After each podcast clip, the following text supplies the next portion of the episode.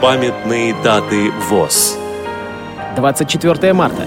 90 лет со дня рождения Людмилы Ивановны Солнцевой, тифлолога, тифлопсихолога, доктора психологических наук, профессора, члена-корреспондента Российской Академии Образования. Программа подготовлена при содействии Российской государственной библиотеки для слепых –